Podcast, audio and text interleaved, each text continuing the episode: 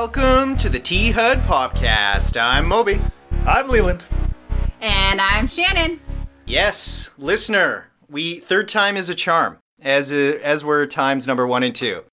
We have brought back Shannon Parola, friend of the show, original guest, our pal. Thank you so much for having me back. You're welcome. You're welcome. You basically, I think you're the first person to get a lifetime invitation or something like that, where we'll basically piece you in whenever you feel like it.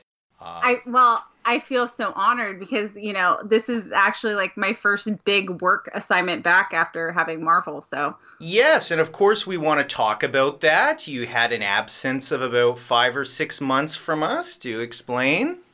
I had a beautiful baby girl in October named Marvel Lee Parola, and she is pretty much awesome. That is amazing. And listener, you are listening to a geek podcast. It is no coincidence that her name was Marvel and Lee, correct? Right, because you named the middle names after me, right? Lee.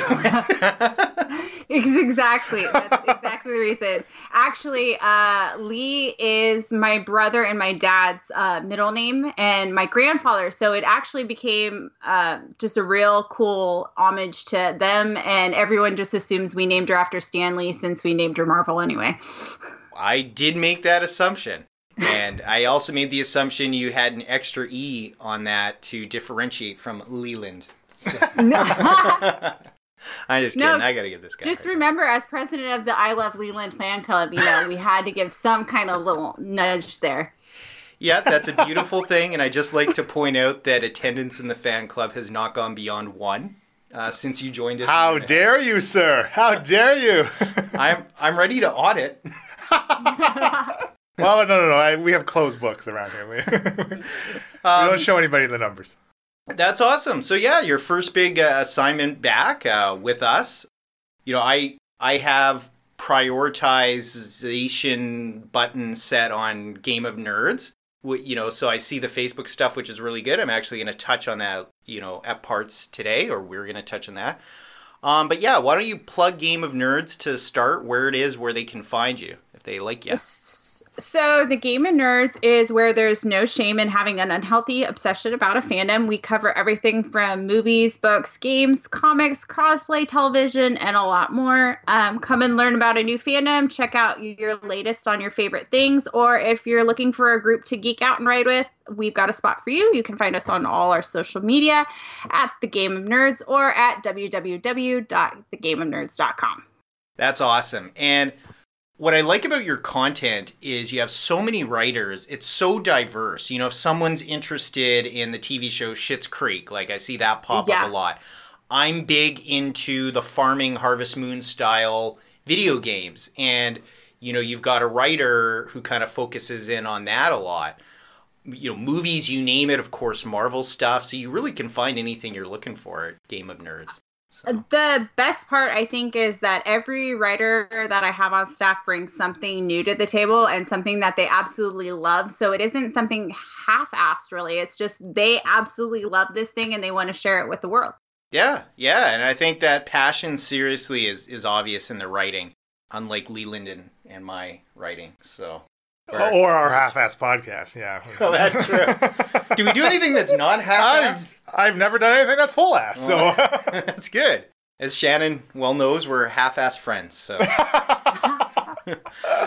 let's jump into the banter there. And uh, let's give it to the, the guest if she's got anything you want to bring up in kind of our little random grab sack section. Do you have anything? Besides that Ghostbusters is about the only thing I'm excited about this year. That's that's that's it. I, I to be honest, I have been literally so absorbed with Marvel and Sesame Street and Mickey Mouse Clubhouse that um, Ghostbusters is like literally the only thing on my radar for July. That's cool. Well, I mean, well, it's not cool, but it's. That's how sad my life I- has become. I only watch Sesame Street and Mickey Mouse House. I, I'm actually going somewhere with this, which is one of my banter points is something I just read yesterday, which is that I, I hate to bring it up because you hear about it too many times each day, but uh, uh, movie production companies are extremely worried about coronavirus killing the box office in 2020. Because who's going to want to go to a public movie with a bunch of random people? You know, you hear a That's cough, true. you practically want to run out the door.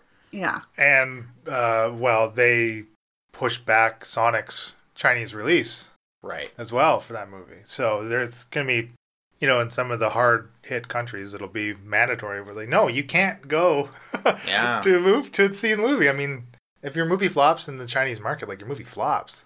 Yeah. Yeah. Um, well, and go me ahead. and my husband talk about this all the time. Like, if Apple would just purchase the rights to all these movies and just like put a flat like thirty dollar fee or twenty five dollar fee from like for me to watch it while it's in theaters, I would in a heartbeat You'd be buy it that. on Apple TV and be done. Like, I just watch everything from home. Yeah, and I've heard of that before. You're not the first person to bring that up. Like, hey, I'll pay a generous, you know, monthly sum, like you mentioned, the twenty-five to thirty dollar range, in exchange to be able to watch these first-run movies from home. Yeah, I completely agree with that. And, and I wonder if we're going to get to that point. I think we're going to get to that point certainly where movies that are only a few weeks out of release, they may have to have like three weeks in theaters or two weeks or something like that. You know, we'll get that get there in short order. Um, yeah, I mean, I don't think the 2020 box office looks that great. We actually went over it in our last episode and it was kind of like, nah, pass, pass. Yeah. There's a few things. I mean, the the Black Widow movie, you know, could be cool. I'm oh, really I excited for totally Dune. forgot about Black Widow. Oh, now I feel like a horrible mother because I named my daughter Marvel and forgot about Black oh, Widow. Oh, that's okay. You know, by the time uh, it comes out later this year, Marvel will be like six feet tall and fending for herself. So you'll, you'll be able to hit the theater. That's true. But do not delay Top Gun 2. That has been my life. I have a flight suit ready to go, and I just, you know, cosplay everything. And so I just, uh, yeah, I hope that doesn't get delayed June 26th. So. I think every time I've been on this podcast, we have touched on Top Gun, the second one. I, I- pretty much shoehorn it in. I, know? yeah, I feel the exact same way. Every time I've been on this podcast, I think we've talked about Top Gun. So You know, it's like I, I could be at you know a funeral for a second cousin, and I'd be like, he could be my wingman anytime. you know, I just have to drop it. Uh, but let's segue to you, Leland, for your first banter. Okay, um I have surprisingly quite recent matter as of I mean on the day we're recording anyways. Um yesterday the FF7 remake demo dropped and I actually Oh, played a bit of it right before we recorded. And um it's cool. It looks real good.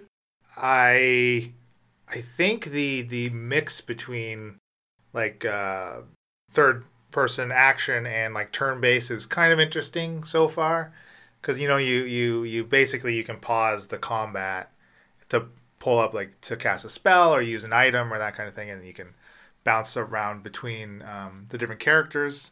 And uh, yeah so the demo i'm not quite finished it. I just finished the first boss thingy the the scorpion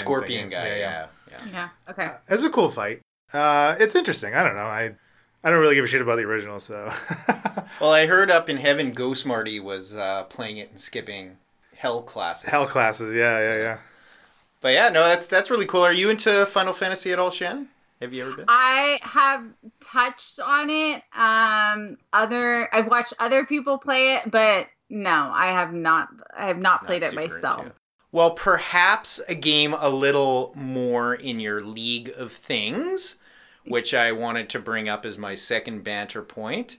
I was half drunk yesterday at midnight, and I decided Perfect prereqs for a game for me. I will, yes, I will. I will drink for everybody who wants me to drink. Um, but this game is uh, Animal Crossing for the Nintendo Switch. I love that game. Okay, I was good. That was question one. Have you played the original? Did you like it? Question Yeah. two. In your post, I have no life, baby life. Did you even know that a new Switch Animal Crossing was coming out? No, and now that you told me, I'm gonna be sad because I literally still don't have time to play it in my post baby life. But uh, that is like one of those nostalgic games that you can like stop and go, and I just oh, I love it. But I great, thanks. Now I want to download something new, and I have no time to play. Thank you. You're you're welcome, and I gotta rub it in further on why I'm so excited for Right. it. Um, so this time it's way more free flowing. Uh, you're not bound to a town where you just place a, a house and do your thing. What happens is Tom Nook in the game, the infamous shopkeeper of dubious Origin and Intentions. Uh, basically sells you some ratty timeshare to an island, and I think it, you get stranded on that island. But basically, you get to build from the ground up. And I think, from what I've seen, there's no reviews out yet that they're kind of they've taken inspiration from Harvest Moon and Stardew Valley and moved more into that direction. Uh, Okay. a larger crafting. There's a lot more crafting in this one. There's a lot more resources that you can collect, um, which excites me because I'm on like my fifth run through of Stardew Valley. I probably poured 700 hours into that game in four years, so I'm ready for something new. Now, see, and I haven't played those other games. And Blake, one of our staffers, she is like into all those farming games and everything. I'm like, once I start like crossing into all those other games, there's just like I feel like it's a rabbit hole I don't want to go down because it's not going to end out well for anybody. Well, it's it's funny you mention that because um, Blake, I Yeah. am really excited about her review for this. It's probably the review I'm most looking forward to because her passion, well, it exceeds mine when it comes to these, and so I'm really excited on on her review. She finds the most different and like the indie ones, the Kickstarter ones, like the ones no one's ever heard of, and then like everyone now wants that game. Like I feel like she's the one who finds them before they become popular. Oh, she totally does. Um, she has one you've actually reposted it many times. Oh, I forget the name of it, but it's something like Orange Orange Season. It's an early access on Steam. Yeah. And she, it was her article that actually led me to buying that. And it was pretty cool. You know, it still needs to be still needs a little work, but it was fun. So, yeah. I love little games like that. Yeah, yeah. So, um yeah, that's really cool and I just wanted to to bring that game up. Uh, does anybody have anything else? Uh, yeah, sure. Um, I started Death Stranding a few weeks ago and played for a few hours and then promptly quit and started playing God of War again. So, Death Stranding sucks. It's boring as fuck. Okay, is that one that uh, Ghost Marty and his seance recommended to you? Or how did you get no, into no. that? Oh, it's just it's Hideo Kojima, Oh, uh, okay. the man behind MG, MGS. Uh, I, it, it- I mean, it, lo- it's very pretty. The story, it's kind of an interesting setting, um, but the gameplay is just boring. Aw. Maybe I haven't given enough time, and haven't. It, it might be a slow ramp, and I, but I don't have the time to give it. And I'd much rather play God of War. Well, I know you love God of War. It's Yeah, your favorite so, franchise I don't know. So it sucks. Death Stranding sucks. go, go back to the tried and true. Yeah, exactly. Eh, Is that it? We're good. I have Yeah. no life, you guys. no, I'm just We're- kidding. We're we're like I feel like we're almost quasi bringing you up to speed on a few things in this podcast, which is great. I feel like I'm getting my Wikipedia, you know, newscast that I needed of everything that has gone on that I missed in like the last five months. Abs- Absolutely. Have you heard there was Christmas? It was quite delightful this year. I survived that. That was that was one of those things I was worried about. We survived Christmas. We got into New Year, and now okay, we're good. We're in the clear. That's awesome. Okay, All right. let's move into our first of two hybrid segments that Moby has titled the Collectathon. Yeah, and this was inspired by Shannon uh, specifically. I thought it would be a great segue because you and your husband are so into these Funko doll things, Funko Pops. And I, I just want to learn like what they are and how you got into it and where you know your passion for it and you know is there like a big community for these things, a big subculture? Like I don't know. So let's start with that. They're so popular. so- Yeah, so I like I told you guys before we even started recording, like we could literally record an entire podcast just on Funko alone. I mean, there is so much. I mean, there's communities, there's groups, there's clubs. I it just there's my husband's a part of so much stuff it's hard to even keep track of his social schedule at this point because he's he's involved in so many groups. Um but basically they're little plastic toys in boxes and they come in different fandoms movies i mean sports they can be real people. I, Wow. literally the list goes on. Well, what amazes me is how quickly they get them into market when there's a new pop culture phenomenon, right? Like, well some of them they get out pretty fast but then there's like if you're a true like funko collector quote unquote like there's ones that we've been waiting years and years and years and they still haven't made. But Oh. really what it comes down to is funko's ability to have that licensing and being able to make that product up to that licensing standard. Um, you know because everything has to be approved. You know if star wars wants a bunch of star wars baby yoda pops they have to be up to disney's standards of baby yoda before funko can sell them Right. And I actually was going to make a joke, which I think is obviously untrue, that, you know, when I was watching The Mandalorian and Baby Yoda came on the first time, I was like, wow, and minimized my screen. And there was an advertisement for a Baby Yoda Funko Pop like two two minutes later. Oh, yeah. But- Oh no, it's like that's the hot commodity right now. I think the biggest thing in the group right now is I guess Target dropped a Ma- Mandalorian with the fire gun from one of the ep- from one of the episodes. And like that's the Funko Pop like that everybody on eBay wants right now, you know. Wow. And I'm sure by the time this gets released, some other Funko will be the hot eBay eBay autumn of the week.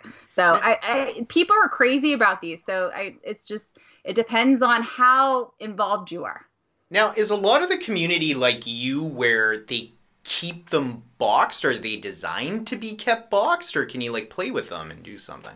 So there's two different types of collectors. There's in-box collectors and there's out-of-box collectors. Uh, we are definitely well, we have a mix of in and out of uh, in-box and out-of-box, but for the most part, we're in in-box collectors. Um, the ones that are out-of-box are the ones like Andy thinks are the coolest and the ones he wanted to display.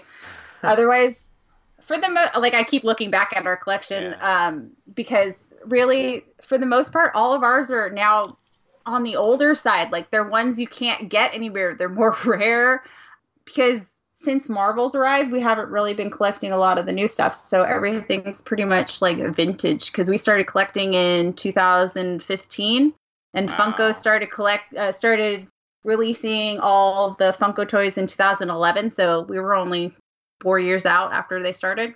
That's cool. And before we move on to other kinds of uh, collecting stuff, um, I did want to hit on something that I've seen on your Facebook and, and I think Game of Nerds a bunch of times, which is Andy seems to have hit, you know, somewhat minor fame with his Hopper Funko Pop cosplay, which is amazing if you see it. I mean, that's why you should go to, you know, Game of Nerds Facebook page and like look it up or search for it or something.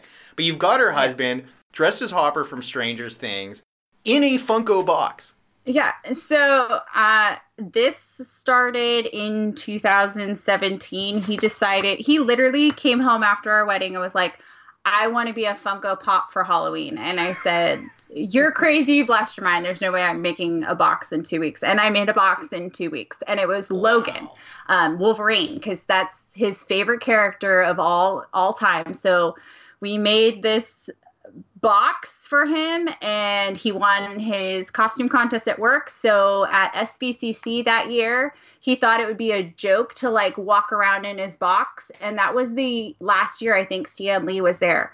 And we got asked to leave. Like he got Whoa. mocked by people and they told him oh you got to leave. He wasn't even in costume. He just wore the box and a game of nerds t-shirt like thinking he was so funny and he they asked him to leave so the next day he came in full costume, like totally like walked around and took pictures and that was like the spark of okay, um I'm going back to the drawing board. We've got a convention in December. Like let's do this and that's how Hopper was created. So Hopper came out for um, Heroes and Villains Fan Fest. He won at Heroes and Villains Fan Fest for their for their costume.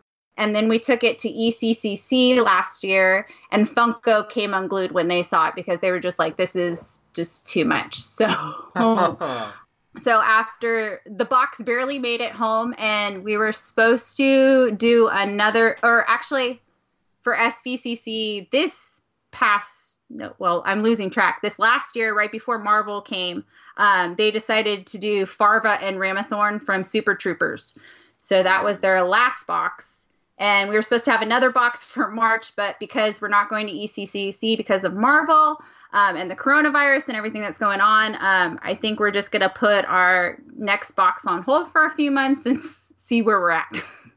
Okay, are you at liberty to disclose what Andy is going to be, or would you prefer to keep that a secret until the big reveal?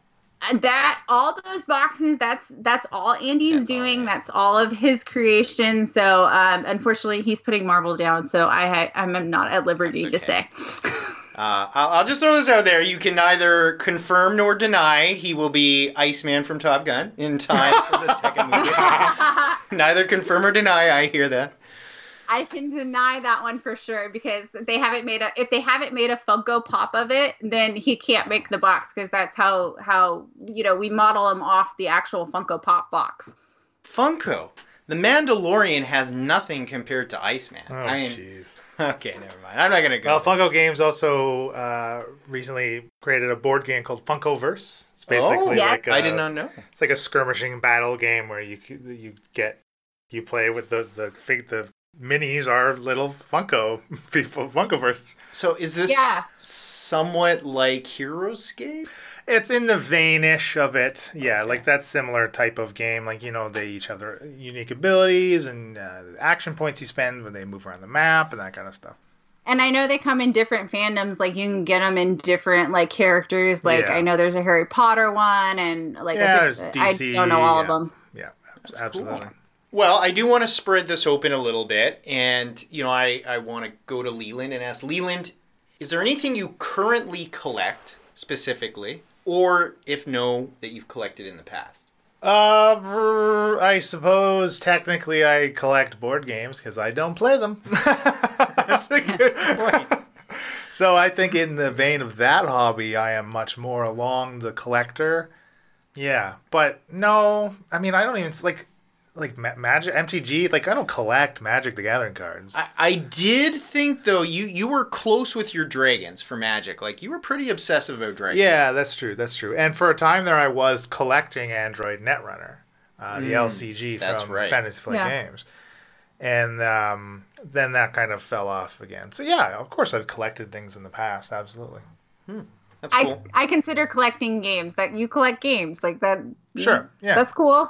I mean, I collect Because I'm sure a lot, a lot of the games that you have, like you can't get anymore. You know, there are quite a few number of them that are out of print. That's correct. Yeah, yeah. Um, so Shannon, do you collect babies now? Like, is that going to be your new your newest collection?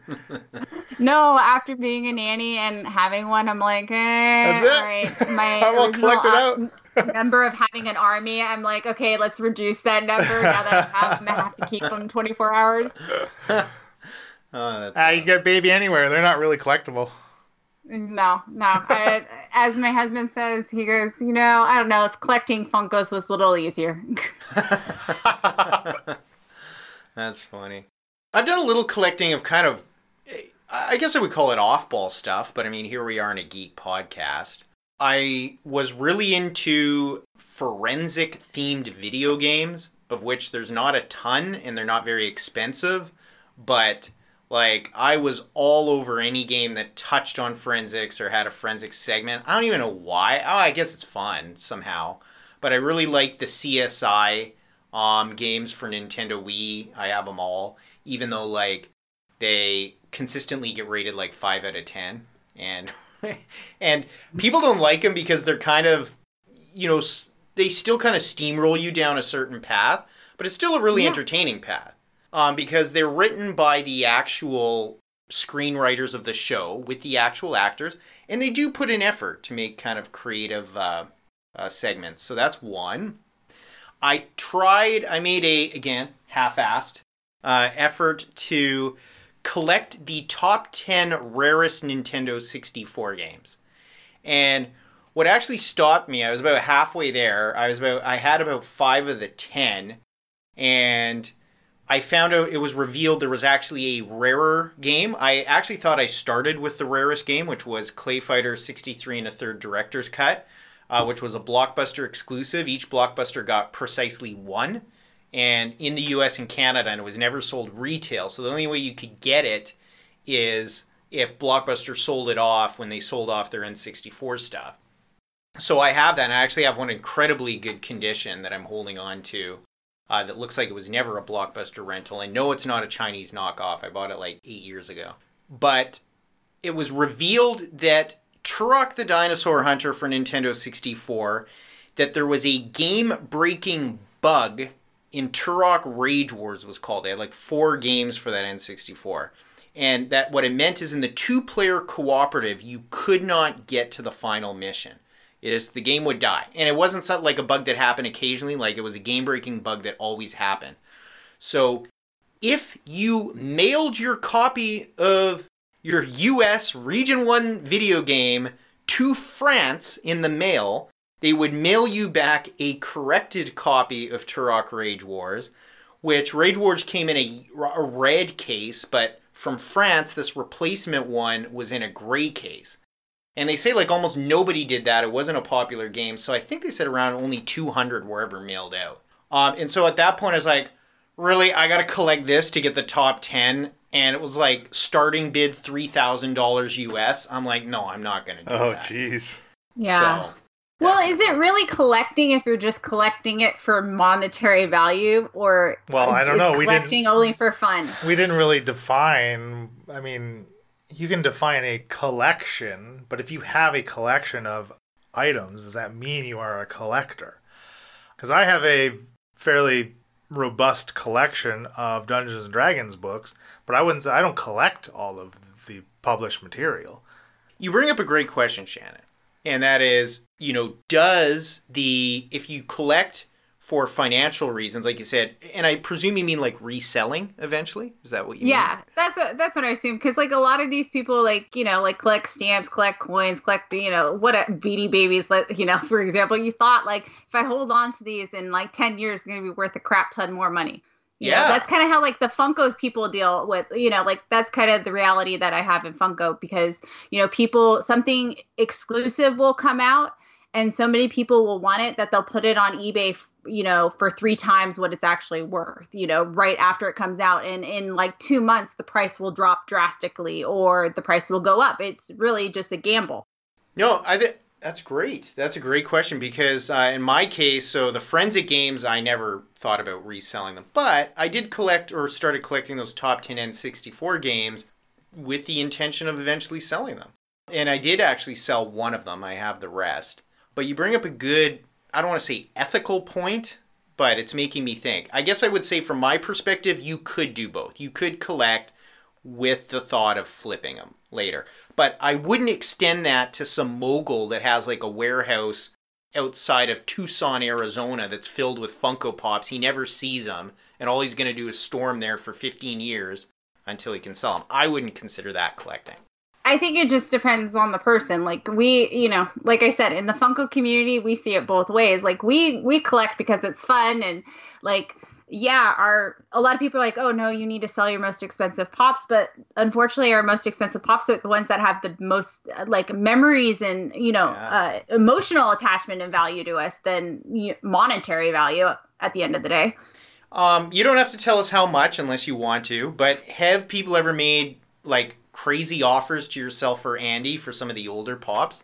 Oh, we'll post things on Instagram and people will like literally direct message us like I'll give you X amount of money for this, this, and this. And we're like, um, no, it's not for sale. They're like, no, no, no, I need this for my collection. Cause once again, like most of our Marvel collection, when Andy started collecting, they only made so many of them. And to find them in nice box condition because Andy puts them all in like plastic protectors and you know we've moved I don't know how many times with them. I mean he takes so good care of them that to find them in the condition people are willing to pay good money for them. It's just Andy's not willing to let go of them. No, that's hey, that's fair enough. I mean, that's probably the mark of what I would say is a you know a true collector who's in it just because he loves it, or else he would have sold it for these crazy amounts of money. Y- That brings up a question, Leland. If s- perchance you're at one of your little cons that you go to locally, you bring up board games. Someone says, "Hey, you know, here's five board games he wants that you have. He's willing to pay, say, double or triple what you paid for him." Would you seriously honor or, or consider that? No, probably not. No. I yeah. don't know. Well, because I see all these games because we have a few board gamers um, on staff, and they like will bring up these games, and they'll be like, "Hey, Shannon, try and find an Amazon link for this." And I, like looking it up, I'm like, "No one's gonna pay eight hundred dollars for a board game." Like, sorry, you guys. Well, so Leland has a large set of HeroScape, uh, which, if you're not familiar with it, Uh, when what year was HeroScape started? Like 2004, something like that. Yeah, oh four, I think that's what it was. Yeah. And so it's, you know, you build plastic battlefields. He used to build it on his kitchen table and he had so many figures. We make rules for drafting and have these big wars. Well, now that stuff's impossible to find. And even out of box, you know, he could probably make a lot of money if he flipped it, a collection like that. Yeah, I wonder. Um, I think it would be a pain in the. I think I'd have to. You'd have to piecemeal it though. It would be such a pain in the ass. Oh, yeah, to, to do the whole thing. Um, I think we've sucks. discussed before if I would consider selling it, and the offer would have to be pretty juicy. Yeah. have to be That's fair. pretty, pretty, pretty juicy. Because uh, yeah, HeroScape is uh, the fav- my favorite game that I own, like by hands down. How many pieces is like do you think you have of that game? Uh, well, as far as totality of uh, anything, everything that was released, there's only uh, about three quarters of uh, what they were calling waves, which is basically four blister packs with um, figures in them. I'm only missing Okay. three of four of a single wave. So. I almost have the entire collection, like the entire run of everything that was ever produced under the HeroScape banner. Of, of course, you know, of course, there's tons of um, way back in the day Gen Con exclusive. I don't have any of that stuff. So it's a lot of pieces. I mean, I have like one of those big, like four foot tall Rubbermaid drawer things full of stuff, and then another shorter, smaller one full of just the terrain. Like the terrain, it takes up a lot of space. Yeah. Yeah. But you're in the same kind of boat that me and Andy talk about like all the time. If we wanted to like tomorrow, we're like, oh, we want to get out of Funko, we're gonna sell everything. It's not like we could just sell it as a lot. Like we'd end up having to like individually piece everything out because some are worth more than others and some we know like people you know at the end of the day i don't want my pops that i've had like five six years now in my house to go to some jerk face who is either a probably going to take it out of the box or b is going to like turn around and you know sell it to china for 200 more dollars than he paid for it because he can make that quick buck you know? Yeah. like i'd rather them go to a forever home to like one of our funko friends who is like this is the last piece of the collection i need. All right fine you deserve it. Here you go. There's your grail. Yeah, it's it's interesting you bring that up, um, because I've been involved in several transactions over the year where I've told the seller like I've been buying and it's been expensive stuff, and I've said, look, I'm not going to resell this. I love this. It was part of my childhood. I'm going to either keep it in the box or I'm almost never going to sell it. And they've given me discounts before because it's meaningful to people that are collectors to hear that. They can't verify that. It could be full of shit. Oh, um, and yeah. I'm not. But it, it's worked. I remember there. I got um, substantial discounts. I can think of at least uh, three video games um, that I was able to do that. And these are not games that I, you know, they're not N64 games for resale. I really wanted them. So Yeah. No, we have people who will message us and be like, hey, if you ever think about getting rid of X, Y, and Z, can you message us first? And then if we ever make that decision, all right, we're getting rid of this, they're the first person we call because, hey, we know that that's the last piece of your collection. Yeah. Well, I mean that's that's kind of a nice insurance to have in case the world goes to hell for you. but you know, hopefully we won't get there. Uh, but I want to open up a question more broad broad scope here. Why, if we know or can brainstorm, is collecting such a big thing amongst us geeks? Why do we do it? I think it's a so like I think it goes back to I think it was on the last podcast we were talking about social aspects of being able to you find something that somebody else enjoys that maybe in your world you're completely alone in like you only have this Mm. game and nobody else likes this game and none of your friends like this game but being able to find a group of people who also like that game also makes us a social you know a social creature again Hmm. Okay. Yeah. That, makes sense. I, I mean, for me, it's just clout. It's like, just want to, Ego. yeah, I want to wave my big collection dick around and slap some bitches up in the face with it. So, I'm rocking Oh Twilight God. Imperium When Andy 4. hears that, he's gonna be like, "That's that's exactly how I feel about Funko." You think I wear underwear when I'm doing Hopper? yeah, from the waist down, he's naked in From that waist box. down, he's, he's showing his pop. So, well, no, we hilarious. just have to learn. Like everyone who sees our Marvel collection, like you have the biggest Marvel collection, and like Andy tries to not like you know be like, yeah, I know. Yeah, right. like, yeah, you know, dude, you have the largest Marvel collection. Just, you know, be proud. That's right. That's that's pretty cool. Well, I, I think that is legitimately an aspect to a lot of collectors. I mean, a lot of, I mean, they're deriving whatever pleasure they're getting out of it. For a lot of people, that is the pleasure. Um, for for me, like I, I'm trying to think when to my for my my board games, there are quite a number of them on my shelves that I have never played before. So, what value am, am I getting from them currently? And I I don't know. I, I it's very hard to express. I can't properly put that into any semblance of a, of, of, of a paragraph that could explain it Right. to anybody that doesn't collect something. Yeah. And you can't Marie Kondo it. Like Andrew's tried to like hold a pop and be like, "Does this bring me joy?" It just it doesn't work. Absolutely. like yeah, that. exactly. She's full of shit. yes, Kondo. exactly. Um, I actually collect, honestly, um, for the most part, for different reasons than you guys. Um, for me, it all revolves around nostalgia. So I've gone back and bought various video games and movies, not not board games so much, but video games and movies um, that I was into as a kid. Because, okay, so for example, we had this old video game system. I mentioned it on the show a few times before, TurboGrafx 16, which was carried by Radio Shack for like three years. Um, our system broke when I was about 12. And, you know, I said, Mom, the, the system's broken. Please throw it away, but, you know, we'll keep the games. I'll, you know, get the system again one day.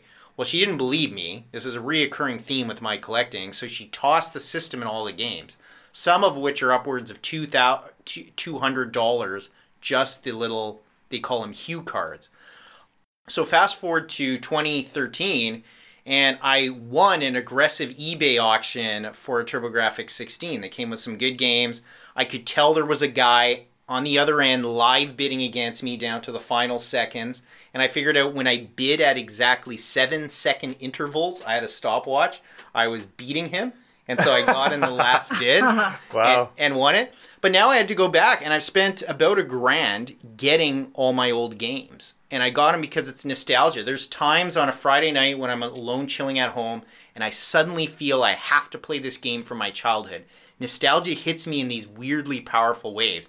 And I may only play 10 or 15 minutes, but my goodness, does it feel good to have it?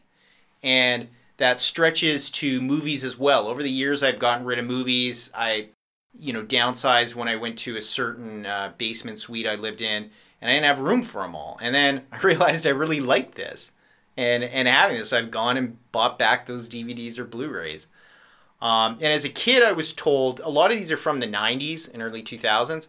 My parents and my brother kept telling me, well, you're not going to be interested in this in two years. I'm like, but I love this. I, I love this. I don't care if anybody Yeah. else loves this. And maybe that's where it crosses over with what you said, Shannon, about, you know, people liking these things that they don't think anyone else really likes too much. My mom couldn't give a she she probably doesn't even remember TurboGrafx 16 if I mention it. And um, you know, these movies I got rid of, my brother couldn't name one. But they meant to me. And I don't care The if I was the only one in the family that liked it, right? Yeah. So yeah, that's that's interesting. And, and now you have the only working VCR in the greater Vancouver Regional District. So hey, I have one too. is So hey, don't, don't go there. Oh, I man, that VCR, I almost killed that thing. I think I sprayed auto grease in it once because, like, literally just opened the flap and sprayed in auto grease, and it uh, it started. Why? Why? Because it made squeaky sounds, but then it started to chew up and destroy every tape I would put in it. So then, in my smart, like my smart um, knowledge of like liquid engineering, I bought a silicone lubricant and sprayed it in the same portal all over everything on top of the oil glue, and now works perfect. Hasn't eaten a, hasn't had any tracking issues. Plays the cassettes completely perfect and has done that for like five years. oh my that's goodness. like next level fluid dynamics you're I working think with the right there. silicone has engaged in a war, like Pac-Man little beads of liquid, consuming the evil auto oil. there you go. oil. Yeah, yeah. So hey, tip for you, listener: if you got a squeaky VCR, Or a squeaky child. hit, hit, Just hit it with the whammy of loop of oil. Yeah. Uh, Oh my that's goodness. fun. Um, last question on this segment, and we have to go negative with all this laughter. Are there downsides to collecting? Well, Serious yeah, there's a downside to everything. If you're collecting for monetary value, then yeah, there, and everything starts going south, like Beanie Babies, then all hell breaks loose. Yeah, that's an issue. Um, I think it just comes down to, to monetary issues, though. It's always just come boils down to the Yeah. dollar. Okay. okay, okay. One, even if you're really into it, a lot of these hobbies are expensive. right. money. Uh, if you're right. if you're investing, yeah, sure, they take up space. If you're investing, you could lose the money that you're investing. It's money. It's just because everything costs fucking money. That's the downside of everything. Yeah. Well, Yeah. here's here's a good example in the Funko world. So, a f- when the Twinkie Chase came out, the Hostess Twinkie Chase. I know that sounds just so stupid. It came out to Target, and only Target got them. And in order to get them, they came in boxes six, and five would be the regular, and the sixth one would be the Chase. People were beating other people in the Target parking lot over Twinkie Chases. Wow. Like What is this? a ten dollar What- plastic. like- Twinkie Chase all right, means we're no, done. what? What is? I don't know what that is. Is it literally a Twinkie, like an anthropomorphic Twinkie? It's the, it, no, it's the t- it's the Twinkie mascot, and like I believe I now Andrew's gonna be like Shannon, that wasn't the exact one, but it was. I want to say it glowed in the dark. It did something just ridiculous because that was the Chase version. But of course, the Oh. Chase version was a, worth more than the common one that Right. Target also sold. right. Oh wow. It was a different color. Now I remember. It was a different color. was a Like one different was red and one was blue or something stupid like that. Wow. Crazy. Well, I, you know, okay. So here's here's the downside that I thought of, and this was actually the the impetus impetus of me asking the question when I kind of threw this outline together. You know, if you're a serious collector and collecting is important to your heart, you have to have a partner, which Shannon, you very much do, that can understand and respect that. And I think, unfortunately, collecting may be seen as a form of, uh, like, I think certain partners, and I'm talking like relationship partners, might see collecting as irresponsible with money, um, or even as a form of hoarding if it's something that takes up a lot of space. Certainly, I've had comments from one girlfriend of mine, you know, about that I had, you know, too many movies and too many video games and not enough books and this and that and uh, it yeah leland knows which one um, but it, you know, it hurt Yeah. Okay. it, it hurt it was unexpected right because i invited her into my place of vulnerability my apartment To your home where To you my- play with your toys. yeah, and Yeah. it's like i get all this disrespect for something that's really near and dear to my heart you- because she can't understand. But here's the thing to be completely honest, if you can't find a person who loves the stuff that you love, then they're not worth it because let me be honest my husband's our first date was to go see brokeback mountain the week it came out. He had no idea what the movie was about. He was sure i would never ever ever go on a date with him again. But because he had the balls guess what? I'm married to him now and we have a house full of toys. That's a great story. I just Yeah. i just imagine you know jake gyllenhaal getting into that tent and you you kind of be like yeah i gotta go now oh no, he was. It, yeah, he was embarrassed. He had no idea, and his roommates, of course, other guys had told him, "Oh yeah, we heard about this in the newspaper. It's a great movie to go see." And yeah, That's he a good story. didn't think he was to get another date with me. Uh, that's such a good story. I mean, that's what I. That's all I have for downside. I really wanted to make that that point, but I think you end on a good note there, uh, Shannon. Is that? I mean, I don't want to. This show is the last place about making people not single, but you know, it's to to say that you've got to find somebody that uh, accepts your your stuff. Absolutely, absolutely, and it's it's Yeah. deflating when someone can't. So, I, moral of the story, listener, is if your potential partner is collecting, do not judge what they collect, for they may judgeth what you collect. I, I, yeah, I don't know. Uh, yeah, when you point a finger, there's always three pointing back at you. But if you can't find somebody that shares one of your interests, then you're probably into some fucked up shit. well, the way Andy got me into Funko was just collecting. Like we'd find like a line that we both were into. Like when Ghostbusters came out for Funko, we were both into Ghostbusters, and then Marvel, and then this, and then that. You know, so it's just been one kind of fandom over another. And I mean, there's certain there's certain fandoms in this house that I'm like, nope, that's Andy's only. I have nothing to do with it. And there's certain fandoms that Andy looks at it and goes, nope, that is all my wife. I have nothing to do with that either. Yeah, So, well, Um, I- I- th- it depends. that point right there is why Funko is are so successful. It's it's all Funko games is is an umbrella over every fandom in existence. So through that avenue, it's very easy for two or more people to find some common ground somewhere.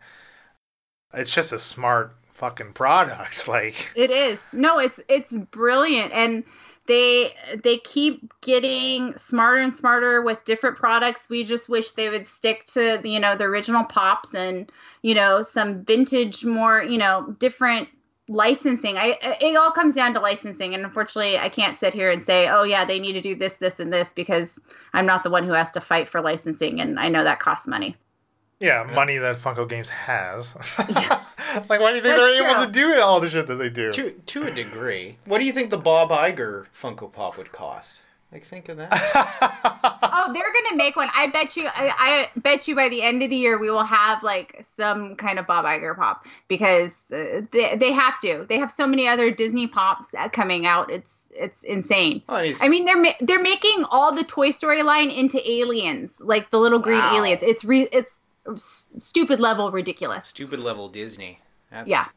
I hey, I'd go for an Iger Pop. I mean, that guy's probably the most famous leader of Disney Yeah. next to Walt himself. So. He's part of the the six piece executive line. That's right. line of Disney execs. Michael Eisner, Goofy. You know, put him right next to my Dapper Dan. Yuck! 200 million more. um, okay, we're getting so off track.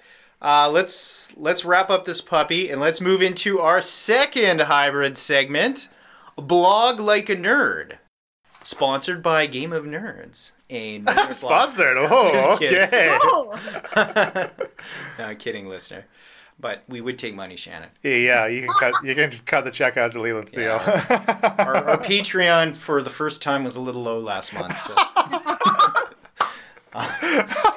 but, anyways, I think I feel like a Patreon Patreon joke's becoming like a thing here, once per episode. I don't. What do you mean by joke? I, I do not understand. that's a good point. Do you So guys have successful. one or?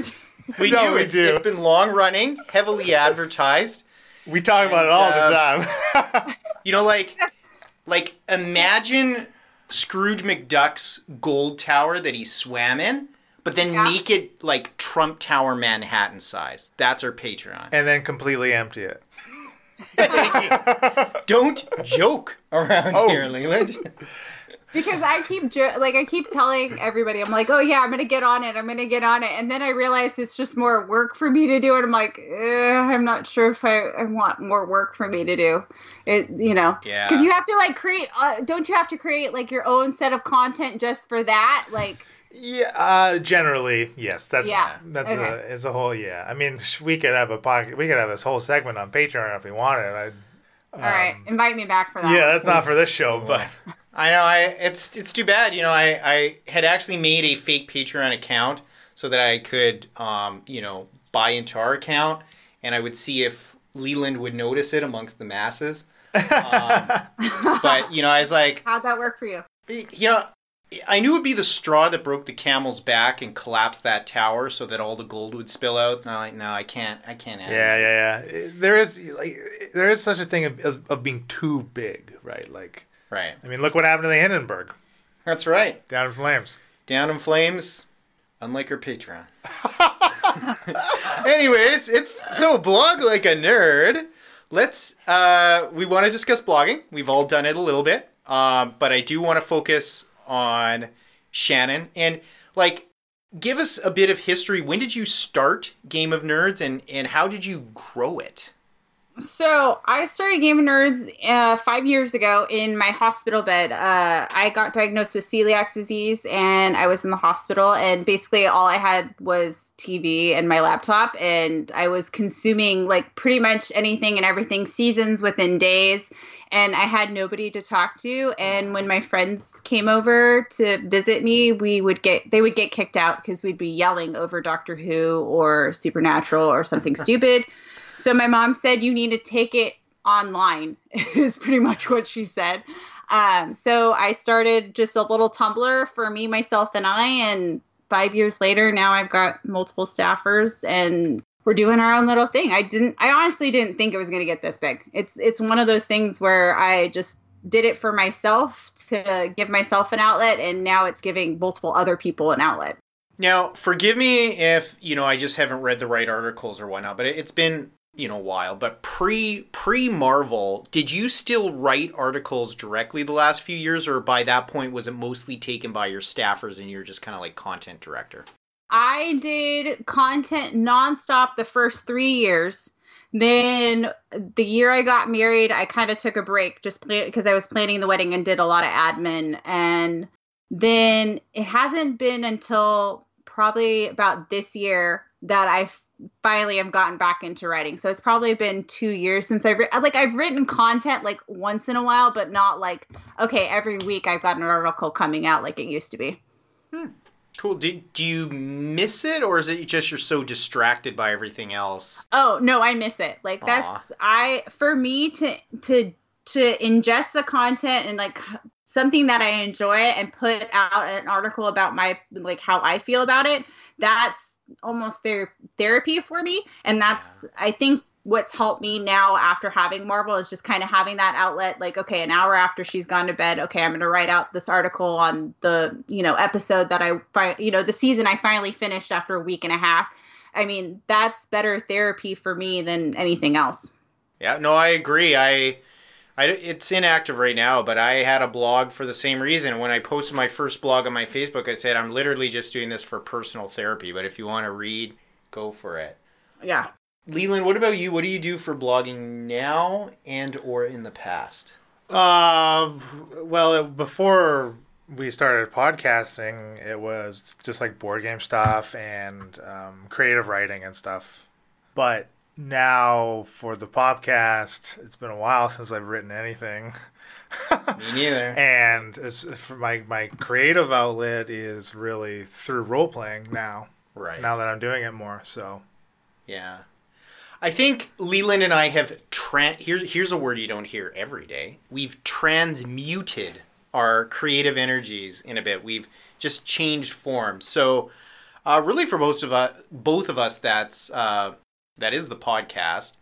Um, I do very slightly more writing than Leland in regards to actual articles, but where I am much more active is on our social media. So that's an outlet for me for the podcast. It's just trying to get our listener to continue to keep track of us in between episodes since we only drop an episode once a month nowadays. Yeah, yeah, yeah. Yeah. Um no, it's hard between all the social medias and keeping up with the content and everything else. It feels like all you do is you're constantly on your computer or you're on your phone checking emails, checking okay, did that tweet go out? Did that Instagram post go out or did I message yeah. enough to make sure that the algorithm's still keeping up? I mean, it it's honestly, you know, if I had a nickel for every person who's like, you know what, I'm gonna start a blog because it looks really, really easy. I mean, I'd I'd be rich, you guys. oh yeah, yeah. No, that's it is not easy and if you want to grow and promote and then you know engage with your fan base and stuff like that it's uh it's at least a part-time job and it for sure involves something with commitment it's not something you can just throw together unless you don't care if anybody ever reads it and just yeah. throw it out there. Don't care about your fans. And that this you can disclose as much or as little as you want, but I mean we are curious. We joked about Patreon coming into this. Game of Nerds, I mean you have multiple staffers, are they all volunteers or do you have an income revenue stream of some sort? So because the geek blogs are so small and like uh, this is one of the things we were talking about earlier is geek blogs are so underrated right now we have like big websites like Entertainment Weekly, Nerdist, comicbook.com, these big ones are basically because they're the big you know, big geek blogs and they have the ad revenue and the people who are looking at them, they're the ones who get the screeners. They're the ones who are going to get the previews. They're the ones who are going to get the first looks, the, you know, the action yeah. shots, all that kind of stuff. So all of us little blogs get left in the dust. But if you read a lot of these big reviews, they don't have a lot of feeling behind them. You know, like no. they feel like they feel like someone just, hey, I watched this episode. I've never seen Supernatural, but here's what I thought about these two brothers fighting evil. Like, what the fuck's going on? But okay, I give this episode a B plus. Like, yeah, I, that's not the kind. Like, that's the reason why we started. So um, TGON is all volunteer. Um, all the money, ad money, whatever we make, basically goes back into the website. Whether we can, you know, do more ads or we can, you know, make our website bigger or whatever we can do. That's that's how we roll. Because at this point, we're making a community. Because here's the flip side: there's a lot of writing communities that are not allowing these new writers to have an opportunity. Like you right. it's not like you can walk into Forbes, CNN and just become a writer for them or an intern for them. You have to have experience. So a lot of my writers are using TGON as that base and that portfolio for them to go, okay, I'm now going to go to Forbes, I'm going to go to CNN, I'm going to go to iSpot TV or and start my careers there and now I have a platform to start up on. Yeah, it was kind of. It's interesting you say that because it was kind of disheartening. Um, it was probably two or three years ago, probably closer to two. Um, there was a geek blog I always went to called uh, L, it's called LRM now. It used to be Latino Review Media, and it was big enough geek blog that there were there were several writers and I definitely had ad revenue and things like that. So it was definitely making it definitely had an income, and I know for sure their core writers uh, did it full time, even though they barely wrote. But I should say managers. But they advertised, they said, okay, we want to expand, and they advertised all these different kind of writing positions and content creation positions.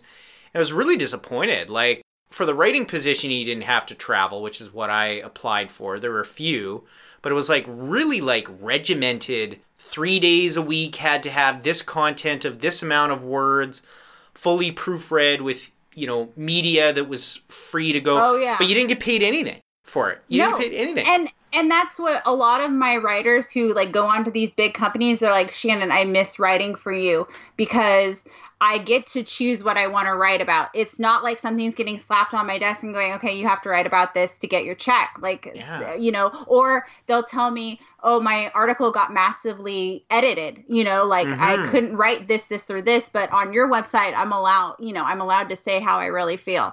Yeah. Yeah. It's, and I mean, this is a whole other discussion that I want to bring up in a, a podcast soon, but you talked about a lack of passion for these big companies that write, but I almost feel like the people that write for them, they've lost the sort of old school reviewers mentality. They focus yep. only on a few key things which are not part of the holistic whole that need to be reviewed in a given episode or whatnot. You kind of mentioned that with like they'll, you know, you mentioned for a TV show that they just focus in on a relationship, you know, one single relationship. And I always plug this guy every chance I get. Um, I own his book. I watch his YouTube channel, uh, Chris Stuckman. He's my favorite and only movie reviewer I really go to because he brings that up all the time. He's like reviewing and talking about art. Your your media art is a such a lost thing nowadays. And all you have to do is pick up USA Today and read what they've written about a movie. You know, yeah. it's it's it's sad. It's sad. And it's why I'm glad that a place like Game of Nerds is around, giving you know young writers a supportive environment to kind of kick things off. I was going to ask too as well. What are what are the some of your favorite blogs that either you have written for Game of Nerds or that your staff have done? Do any kind of stick out? Um, I haven't gotten to you know, I get to play with this is the most I I get to play with you guys. This has been the most fun I've gotten to have. Aww. Um eh, but frankly it's just, you know, most of these other geek and nerd blogs are run by boys and they don't want to play with girls and, mm. and so you know they either undermine like me or they don't want to play at all so i just you know i don't I just don't play really with geek blogs, but I have found some awesome nerd nerdy moms now that I'm a mom. Aw. They're like a unicorn group of people and um, I've been learning a lot from them about the balance and they've been they run their own blogs as well. So hopefully we'll do some collaborations with them soon. That's cool. Marvel Lee, you know, chilling with uh, DC James and uh, Sony Adams. You know? So, yeah. well, all these moms have like Harry Potter names or like other movie names, so it's like it's really cool to to see actual nerd moms because there's like there's like moms and then there's like the moms like me whose kid is literally dressed in some kind of fandom onesie every day of the week and you know has some weird reference attached to them, you know, shirt wise.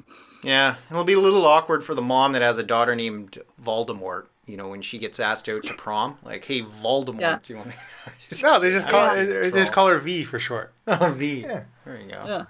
Well, that's why like everyone looked at us like, oh, Marvel, like is she gonna be able to live up to the name? I'm like, seriously, with her birth story, it's a marvel that she's even here. Like, let's just let's be true. Well, and given her personality so far, I'd say she shouldn't have a problem dealing with uh, dealing with her name, which I, I think is awesome. I think it's totally cute and it's Oh. very Shannon, you know, very Thank you. Parola. So I think Well, in awesome. 18 years, I fully predict she will be owner and operator of Funko Games. So. let's hope. know. Let's hope. You never know. Um, I'll I'll throw the same question to you, Leland. I mean, is there has any specific blog posting or anything you made ever stick out to your not not really remember or what? no, no, oh, eh, eh. no. I just have. I've honestly done it so little. Yeah, yeah, it's been a while. It, it's tough to get motivated for myself as well because being involved in marketing, um, writing articles for websites and magazines is something that I do for my day job.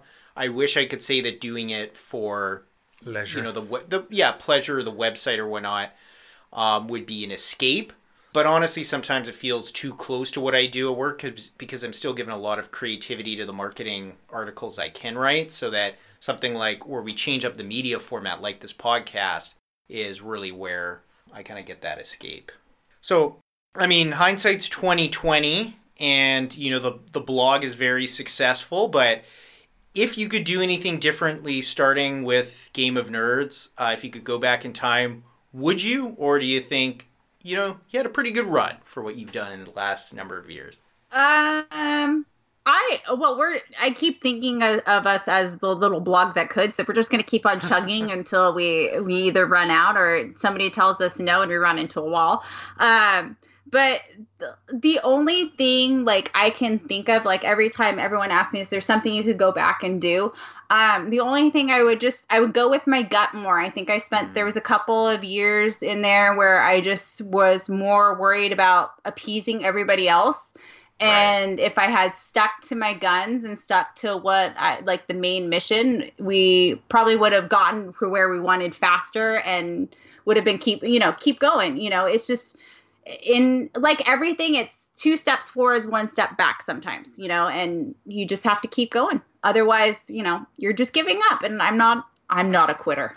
No, definitely not. Um, we are, but uh, you, you can be the Yeah. strong one. I quit all the time.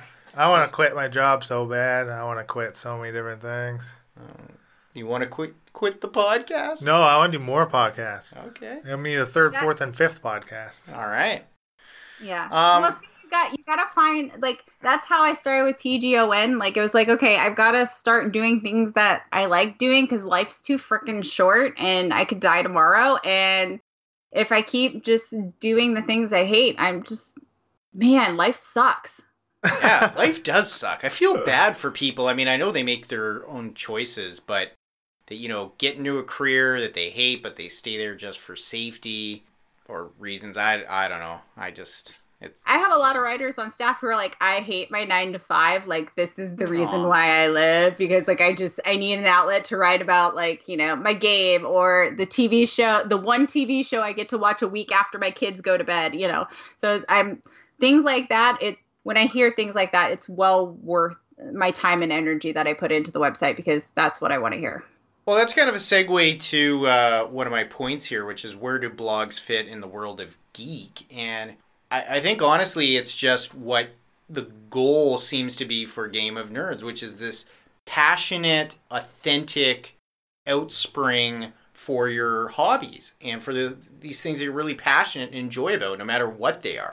Well, and that's really what it is. Is you're either I think it you're either an entertainment website who is tracking the news and the gossip and all that kind of bull crap or you're i guess you're a fan site like us where we do do the news we do talk about you know all the stuff that's going on but really at the end of the day we're going to write a review about you know the new mandalorian and how much we loved it or how much we hated it or the newest star wars movie or x y and z. Yeah and i think that that's I, I hope to see a sort of countercultural movement within geek culture where, you know, grassroots writers, young writers try to take, you know, basically geek culture back in, in blogging from these big, I don't want to call them mega corporations, but you know what I'm talking about. These Yeah. big companies, you know, the polygons and stuff like that, that seem to monopolize and have honestly moved away from the passion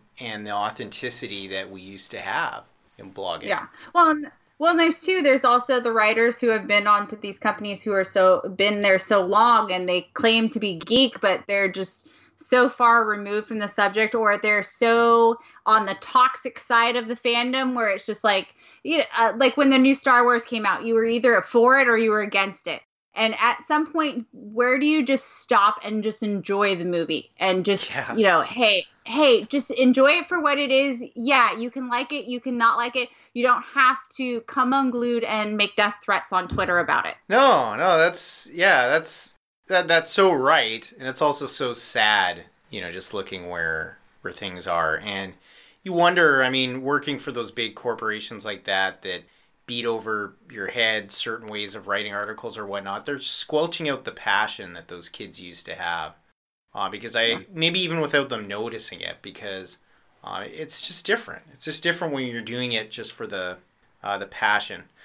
Um, last point here on the topic. Do you have any advice for Moby and Leland? Again, we're half-assing our blogs to uh, to maybe get more in gear, inspire some sort of passion in us to, to write and get our blogs going more.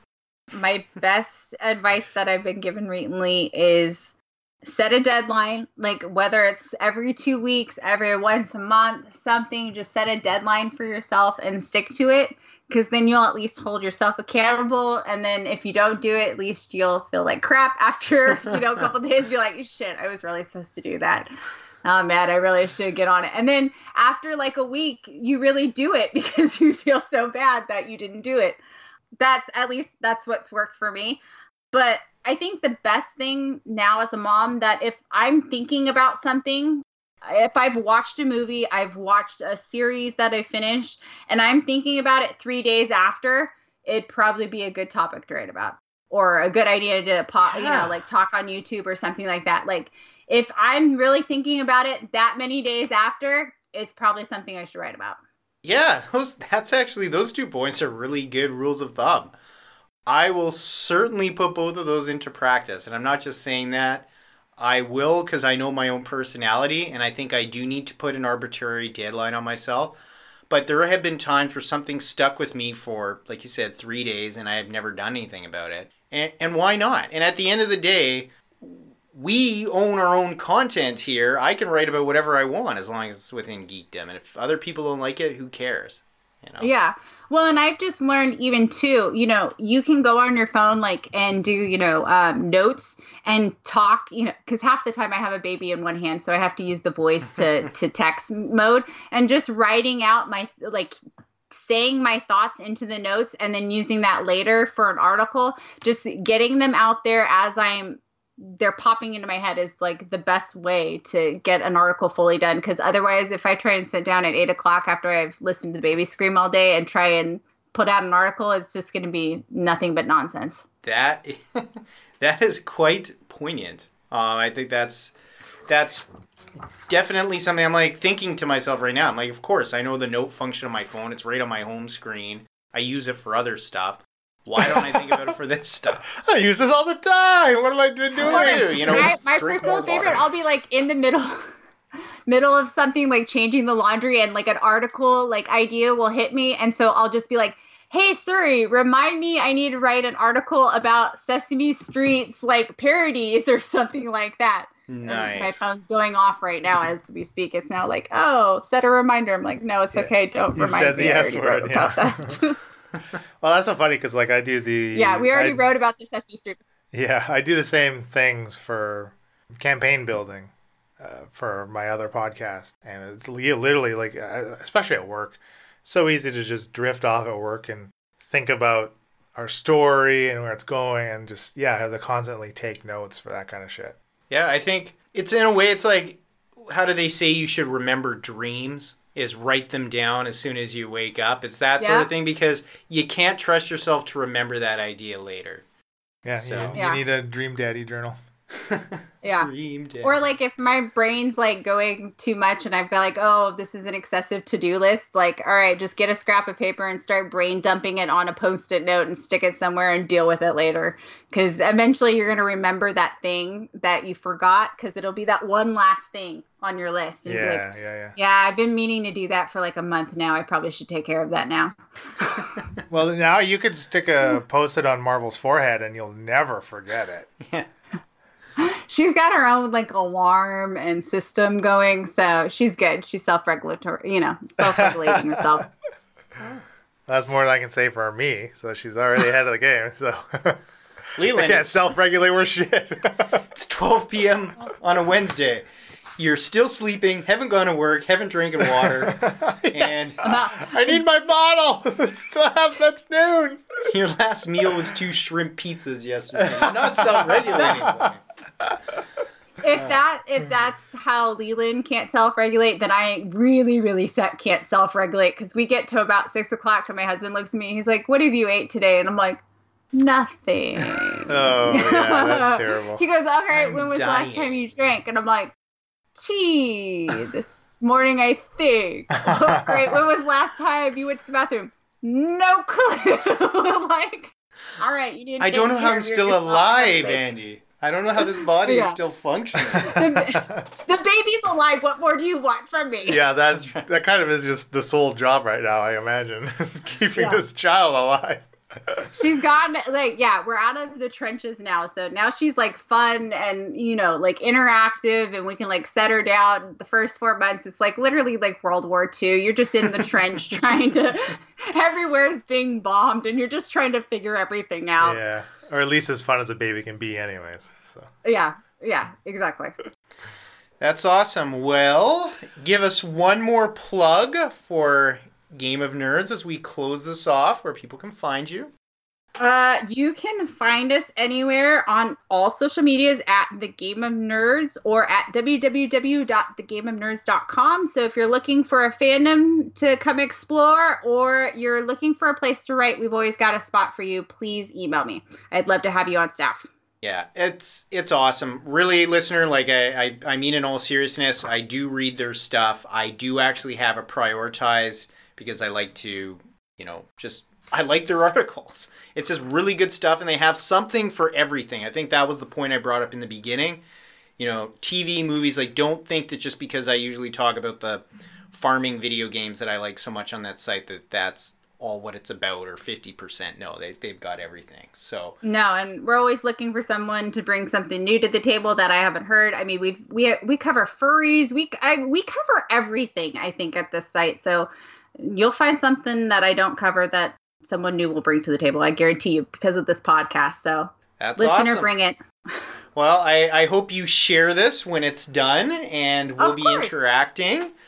Always appreciate having you on, and I'll leave it to Leland for the end of show stuff. We'll yes, have you on thank again. you, thank you for filling. We are at the bottom of the barrel of guests, and hope thankfully Leland. you were hanging out down there anyway, so we were able to scoop you right back up for a third time. Terrible man. All right, I just show stuff. Uh, you can find some of our written content that this was all a guys, listener. We haven't been lazy. We constantly put. We just needed talking points. It's all up there, I swear. At ttpopcast.com. We're on Facebook, T-Head Popcast, Instagram, TT Popcast. I've been Leland Seal. I've been Moby. I'm Shannon. Take care, listener. Thanks, listener. Bye bye.